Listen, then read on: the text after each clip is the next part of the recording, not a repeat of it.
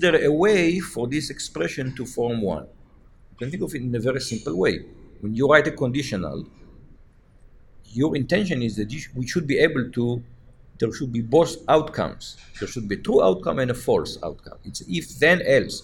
You think that both outcomes are possible. But if you write a very complex expression, maybe it's not. It's possible that you wrote an expression, for example, maybe what you wrote is something complex, but it's really equivalent to x equal 1 or not x equal 1. And then it's always going to be true.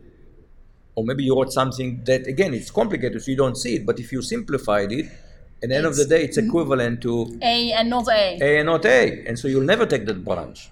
So, kind of one of the basic sanity we have about programs, we want to make sure that every branch can be taken both ways.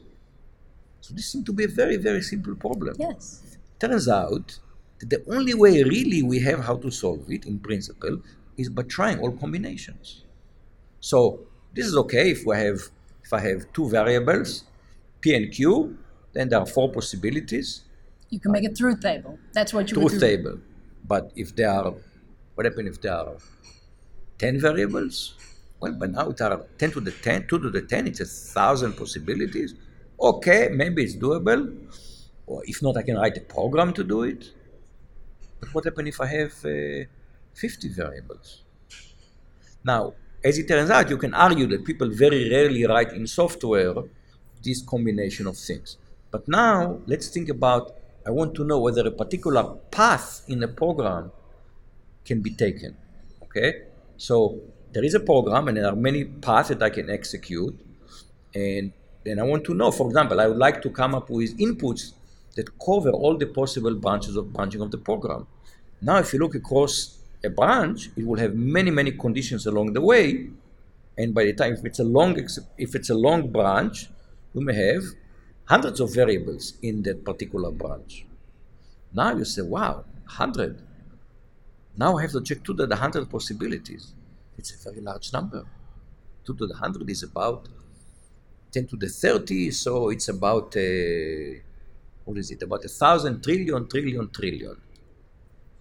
That's it's not going to work. And this is one of those NP complete program pro- problems for which we don't have an efficient solution, have- but it's easy to check because if you give me a sol- an assignment for all the variables, I, I, plug it them in. I plug it in, and and, I know. Remember, they're very simple rule, right? True and false is false. Exactly. True or false is true. Not true is false. So it's very easy to evaluate it. It's very easy to check if you give me an assignment. But on the face of it, finding an assignment seems to require exhaustive search. We don't have anything better than in principle. And we'll talk a little bit about refine this, this in principle in a few minutes. But in principle, seem to take exhaustive search.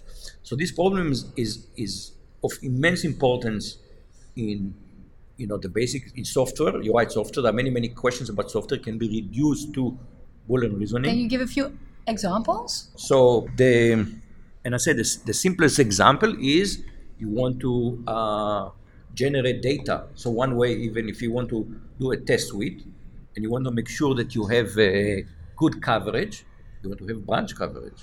So that means that you are trying to make sure that you have data that drive you into every branch of the of the program, and then if and then else the two the two the two options. And so, how do you generate such data? So, one way to generate such data is to do symbolic execution along different paths. And every each time you do symbolic execution, you're getting expression that you accumulate along the different uh, assignments and uh, in the branches, and then you give these expressions to a constraint solver, to a SAT solver, and the SAT solver will give you solution, and solution is guaranteed to take you to that particular location. But wait, how can a SAT solver do that? Because the, you just told me the only way we can do this is by checking all possibilities. So the so the, the amazing development in particular of the last 20 years is this growing gap between the seeming difficult